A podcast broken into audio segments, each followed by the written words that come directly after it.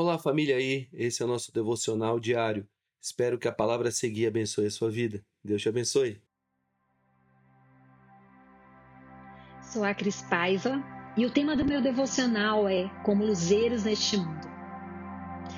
Sabe, enquanto médicos, cientistas, políticos, filósofos e tantas pessoas estão perplexas, sem saber o que fazer diante de um inimigo invisível. Essa mensagem, ela não tem a ver com o que eles pensam, tem a ver com o que Deus pensa. E eu percebo um movimento em que Deus quer nos conectar plenamente às realidades dos céus. E minha missão aqui hoje é te dizer: Deus está construindo um caminho para se manifestar. Tem uma palavra em Isaías 42:16 que fala assim: Guardarei os cegos por um caminho onde nunca havia passado. Por caminhos desconhecidos eu os guiarei. Transformarei as trevas em luz diante dele e tornarei planos lugares acidentados. Eu mesmo faço uma promessa e não vou abandonar o meu povo. Você sabe o que é promessa? Promessa é a garantia que Deus vai fazer algo. Ele não vai nos abandonar. Mas vamos para uma aplicação prática. Mateus 4,16 fala assim: O povo que está andando na escuridão verá uma grande luz. Essa luz vai brilhar e iluminar todos os que vivem na região da sombra da morte. Que luz é essa? E eu quero trazer três textos João 1,6 diz: Deus enviou um homem chamado João como testemunha do fato de que Jesus Cristo é a verdadeira luz.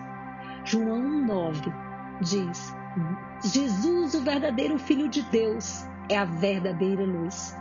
João 12,46 Eu sou a luz do mundo. Se vocês me seguirem, não vão tropeçar na escuridão mas terão a luz da vida.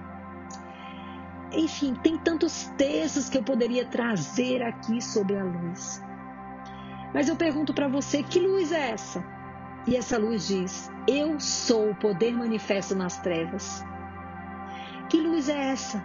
E essa luz diz: Eu sou o que sou. Que luz é essa? Eu sou o Cristo revelado. Que luz é essa? Eu sou a ressurreição e a vida. Que luz é essa? Eu sou o que liberta cativos, cura enfermos, dou vista a cegos. Que luz é essa?